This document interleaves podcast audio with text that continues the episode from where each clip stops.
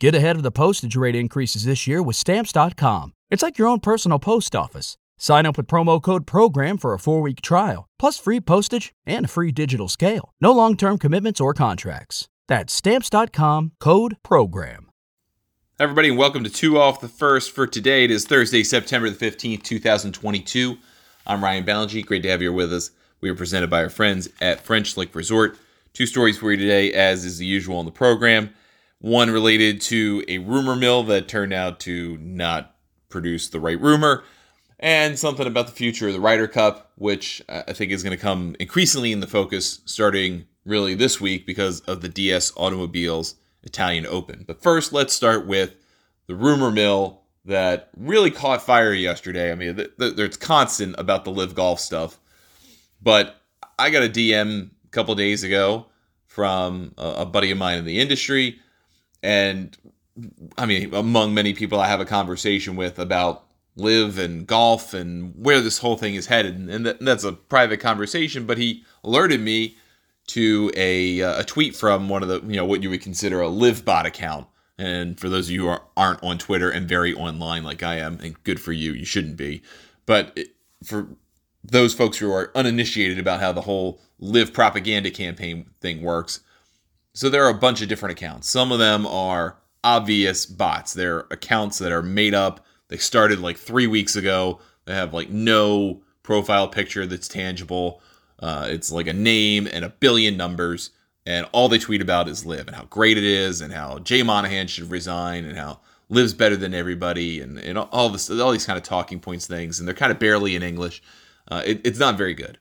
And then you've got kind of this series of accounts of people who seem to have sprung up out of nowhere, or maybe have been around a little while but have risen to prominence recently because they have quote-unquote sources in LIV that they're basically feeders that get information, whether that's legitimate or not, about LIV from some other source, which is probably either LIV directly or an agent shepherding a player to LIV or a player itself. But more likely, it's the first two. It's LIV providing the information as part of its campaign, or an agent saying, you know, here's what my guys are doing, or here's what we're doing, or here's what we've heard is being done. But there are enough, I guess, potential sources out there that you could connect with them. But I don't know how you would connect with them, if that makes sense. Like that, there are several accounts where you're like, I don't even know how you would know any of these people related to LIV, because most of the bios on these guys are usually, I'm just a golf fan who wants equal coverage. And then everything is about how great LIV is. So you can kind of see through those things. But what was an account, I'll say like UK Golf Lover or something like that, but something that sounds innocuous. And then you're like, wait, this has nothing to do with that.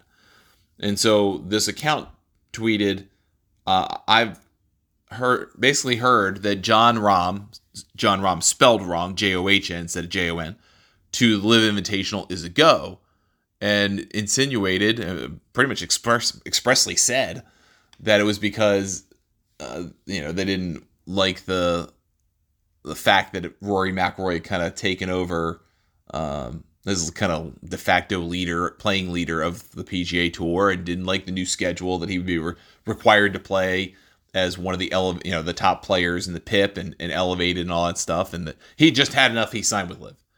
And then all of a sudden, you had a couple of other accounts that have been reporting this stuff, player defections, player moves. Oh, I've heard the same thing, or adding some random context to it that wasn't really accurate. And so, all these chirpers are kind of getting together. Oh, I heard it. Oh, I heard it first. And the guy who originally tweeted it said, I've never been wrong. Haven't been wrong yet. So you better believe it. It's going to happen. John Rahm is gone. And, I had some skepticism about it, as did my friend in the industry. And at the same time, this is how crazy it's gotten. You could still connect the dots. You could still go, yeah, I could see how it could happen. John Rahm's pretty close to the Mickelsons. Mickelson's obviously a part of it. Has been a big recruiter for it. There's the Arizona State connection. There's part of that. There's the Spaniard connection. There's part of that. And then, but then logic takes over, and you go, what? But why would John Rahm have said everything that he said last week at Wentworth about certain LIV players that shouldn't be there, and even the stalwarts of the European Tour maybe should be there, but you know, I don't feel comfortable about it kind of thing. Why would he have said all of that if he knew he was going to go to LIV? And you start processing through and go, that just doesn't make any sense. It would have been one thing if he had done the Cam Smith thing or he had done the Brooks Koepka thing and just gotten indignant when asked about some rumor about him going. That didn't happen. We know that's a telltale sign someone going to LIV, but that didn't happen to Rahm. And he was part of kind of united front publicly, at least ahead of the tournament, with Billy Horschel and Rory McIlroy. So it did make sense. And I thought to myself, how big of an ass would Rahm look like if he had said all of that and then took the money? That doesn't add up. I know John Rahm is a very considerate, very smart human being. He thinks about this kind of stuff. He thinks about how he's perceived. He thinks about what he says when he responds to questions. He's very rational. So I just couldn't put two and two together. Well, then here comes John Rahm yesterday while I'm out in the golf course in the afternoon. And he says, well, you've now started a new streak. You've got a losing streak going. I'm not going to LIV. And thank you for the uplift in the player impact program, because a lot of people were talking about him yesterday because of the rumors that he would be going to LIV. And lovely, polite little slam of a guy who probably just heard a rumor from somebody. Again, one of those quote unquote sources, one of the ones that we categorized earlier, and took it and ran with it and thought, this has to be true. They're not journalists. They're not necessarily people who work in a world where they have to have constant scrutiny of their information. And I'm not saying every journalist is good at scrutinizing information, by the way. There are plenty that are bad at it and don't really know how to appreciate what sources are and aren't telling them, or how to develop them, or how to figure out what's reliable and all that. So, but it's hard to learn that. You have to, especially for someone who's obviously being fed information by somebody and probably got some of it legitimately and some of it accurately. But at a certain point, you got to kind of take the certain bits of information that you get and go, how is this possible? How is this possible? And for Rahm, it just didn't seem plausible. Again, possible, plausible, take your word, but it just didn't make sense at the end of the day. Possible, sure, but would it really add up? No, it wouldn't add up. And because it doesn't add up, you have to... You either reject it out of hand, or you just don't talk about it until you're surprised. And if it does happen, okay, well, you kind of eat it a little bit. You might have known, you might have been tipped off, and you just weren't willing to go with it. I've had that happen to me plenty of times in my career. Over the years of running either Golf News Net or working with Golf Channel or Yahoo Sports or even my blog, with SB Nation, just take your pick. And you get information, you go, I don't know if this is true or not. You try to verify it. You get to a point where you're like, I still don't feel confident running with this. Even if two people told me it, but something just seems off about it. And I've had other times where I've had a source that I knew it dead to rights, told me something, and I went straight to who I needed to get to for an official comment because they knew and I knew I had the information. So you go through that as kind of a process of learning. I mean, you're taught about that somewhat professionally, but you're also in a sport like golf where you got to maintain relationships. You have to understand that if you put something out there that's shared with you in confidence, you might lose that relationship. Sometimes you're being fed information from certain people as a plant, like it's a transaction thing. Like, I'm going to give you information, you're going to help me by spreading it, kind of thing. That happens all the time. That's not just a golf thing. I mean, that's just life. So you have to figure that out too. Sometimes, do you want to put information out there that, yes, is accurate, true, and might be newsworthy, but just for the sake of helping someone else and whatever they're trying to clean up or augment or what have you? It's difficult. It's really hard to figure out. And so I'm not trying to rationalize for these LiveBot guys. But when you put something out like that, you better have it right. You better have it nailed down and crushed, because you're telling me one of the best players currently in the world and a U.S. Open champion is going to LIV Golf. If you tell me that, that better be right, or you lose all of your credibility immediately and it's over. And that's what that guy experienced yesterday. Now, if he ever says anything again, even if it's right about a player going to LIV, it's going to be met with scrutiny. Hey, remember that time you said John Rahm was going to LIV? And that will be forever the response for that person. They might as well just delete their Twitter account. Just, again, unfortunate. You can have your points of view about LIV, but if you're going to try to be an information source, you can't get it wrong at the first time of asking. So, I thought that was really interesting. It's kind of an indication of where we are in this cycle, that when we kind of knew the players that were going to be going to LIV. I mean, it wasn't all crystal clear. I didn't expect Charles Howell III to go. I didn't think about Cameron Tringali going until the last minute, when I heard from several people that he was going to go. Harold Varner III thought he wasn't going to go. Then he does, but then it makes sense. So you've kind of gone through all the people that are likely to go. I mean, not all of them. There's still some out there that could leave, and they're going to maybe be one by one individual basis, and they're going to have to negotiate with LIV for an even bigger contract to leave, is probably what's going to be. I mean, Hideki maybe goes for $500 million instead of the rumored $350 million or something. I don't know. But I think we're at the point now where we've pretty much established who's going to be on which tour for the foreseeable future. And so whatever trickle happens next, it might be very much a rumor-based thing instead of reporting-based thing for a lot of these LIV-connected people. And again, that brings into focus who you should trust. And on at least the European side of this, it's James Corrigan. On the American side of this, I think it's Bob Harrig, who's been willing to kind of be pretty neutral about things. And those are the sources you're going to have. And if anyone else says anything, I wouldn't trust it until you hear from either of those two gentlemen. They're the best at it. They've got their sources worked. They've staked out a claim on this beat. If you want to learn about the minutiae of LIV, talk to Alan Shipnick. Might not totally process it the best, but he gets the information. He understands what it means in that moment and will deliver it for you. Those are the three people to trust. So if you're following I Love Golf 1, 2, 3, 4, 5, 6, 7, 8 on Twitter, stop it. They don't have information. Please don't do that.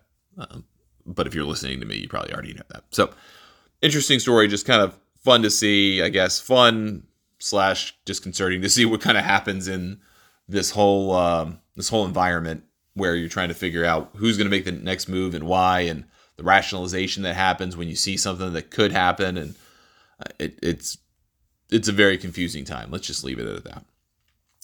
We'll kind of spin that forward a little bit, because we've got the DS Automobiles Italian Open this week. That's the DP World Tour stop. So you follow Wentworth, their flagship event, which was reduced to 54 holes because of Queen Elizabeth's passing.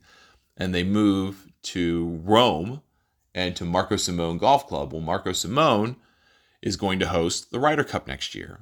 And this is the first time the club is hosting the Italian Open. And they're doing that because the Europeans do this. They try to get players to compete in an actual golf tournament at their host sites. So that way, these guys can get together. They can either be paired together or practice together or strategize together, talk together. I mean, pretty much the whole front of this event is to get ready for the Ryder Cup, not only in terms for the players, but also for the Rome area, which is going to be a very curious Ryder Cup host, because I don't think there's a whole lot of drive in Italy for golf, but the Italian Open does tend to have an interesting draw to it. It usually gets some pretty decent players. They had, for a couple of years, had a really huge purse when you got the Italian government behind it. Now you've got the Ryder Cup coming.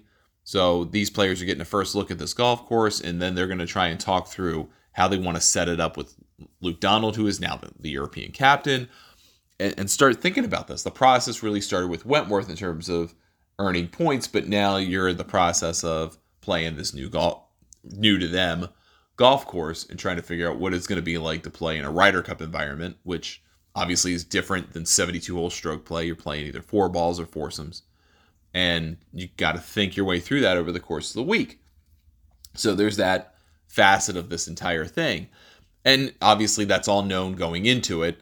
So Rory McIlroy, who's the highest ranked player, obviously, in the field, and he's there along with, you got Matt Fitzpatrick and Tyrrell Hatton and Victor Hovland. So you got, four guys almost certainly are going to be on the European Ryder Cup team. And they're there trying to figure this place out. And as we're talking, Rory McIlroy has the clubhouse lead in the morning wave, tied with two other guys already in the clubhouse. And he's obviously kind of feeling pretty good about the golf course. And before the tournament, he was kind of asked about the entire situation of the Ryder Cup team, not necessarily in the context of LIV, although I guess you could interpret it that way, but just tried to talk about where the European Ryder Cup team is, especially coming off of a 19-9 loss at Whistling Straits last time around. And I think McIlroy put it pretty well, and I think that's his assessment is similar to what I would say, and probably a lot of other people would say, about where the European Ryder Cup team was, even before the LIV stuff happened. And that is that it was time for a change. And you could see it in the faces of the guys that have been a rock for the European Ryder Cup side for so long. For Ian Poulter, who got super emotional. For Lee Westwood, who got super emotional. Sergio Garcia, to a degree, got super emotional. You've got these players who have been a part of this team for 20, 25 years, and they're up there in age now. They were either a part of the team in their early 20s and stuck with it for the most of their career, if not all of it. I mean, Westwood kind of had his down phase, but then obviously came back and after a little bit of time in the desert and became a key European figure for a decade and a half. But those guys are now in their 40s, late 40s, early 50s. And all of a sudden, those players are not relevant to the Ryder Cup anymore, because what's on the other side with the Americans is a bunch of relatively young, if not actually young, bombers who hit the crap out of the ball, who are playing golf in a modern style, and are just going to maul you if you're a short knocker who hits a 275 and has to hit 5 and 6 irons into every green. And so McIlroy said Wednesday, I think we're kind of in a rebuild, and he used the word rebuild with the European team. And I think he's absolutely right. They've got to figure out the next generation of the Ryder Cup. And you've got, as I mentioned, those guys pretty well defined, at least so far. You mean you've got McIlroy, you've got Hovland, you've got Rahm, you've got Fitzpatrick. You could say Hatton. I think you could say Fleetwood. He's starting to kind of figure it out again. But you've got to figure out the future. And what does that look like? And I think what the end result is going to be come 2023, and by the time Luke Donald finishes setting up this team, which, by the way, I mean, he has a ton of captain's picks, but he's going to set up a team that's going to be younger, substantially younger and substantially inexperienced, particularly compared to the Americans. And the Americans are going to lose some bodies too, right? I don't imagine a situation where LIV players are going to be eligible to compete in the Ryder Cup. They're just, first of all, they're not going to earn points. They can't earn points. It's all done through the PGA Tour. So unless there's somehow a captain's pick, I suppose, which is possible, but unlikely. So you're looking at a situation where you're going to lose Brooks Koepka. You're going to lose Dustin Johnson. Well, I mean, okay, that's fine. But I don't know that you're necessarily, losing everything there in the farm, especially with Dustin Johnson getting older. I mean, he's closer to me in age than Scotty Scheffler, and I'm almost 40. I mean, I think he's, 38 now? And Koepka's getting up there in his mid-30s, obviously has some injury problems he's been dealing with, and probably playing part-time golf helps that to a degree. But and then you don't have Tiger Woods really part of it anymore. I mean, that is long gone. Obviously, Phil Mickelson is done, but he wasn't really part of it anyhow. So that transition had kind of already happened on the American side. So now it's the turn for the Europeans to make their transition. And they're going to have to figure out who their stalwarts are going to be. And I don't know that they have the clear answers about that right now. But I think that's kind of exciting. I think that's what's going to make this move forward, as the Americans had to figure out their next generation. Well, they got them now. Now the Europeans got to figure out their next generation, and can they figure it out in effectively 12 months' time from now? If they can do that, then they've got a chance.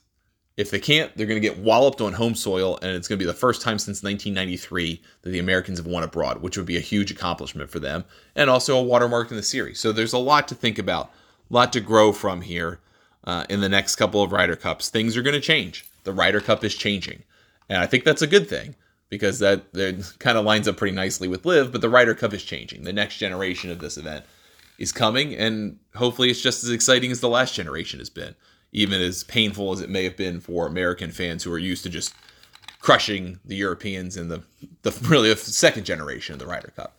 So now we're getting into, depending on how you want to argue it, third or fourth generation of the Ryder Cup. And hopefully for a new generation of fans, that means some really compelling changes, some compelling players, and great matchups. But I think McIlroy is right. He has set the tone properly. The Ryder Cup needs a little bit of a rebuild on the European side, and Luke Donald may be the guy to help usher that in to a degree. That's going to do it for us on today's show. Thank you so much for listening. If you listen to us through a service that gives you a chance to give us a review, please give us a 5-star review. Helps us out, helps us reach more people. You can follow me on social media. I'm on Twitter for the most part. The handle is Ryan Ballengee. You can follow Golf News Net on your favorite social media service at the handle Golf News Net. We'll see you tomorrow.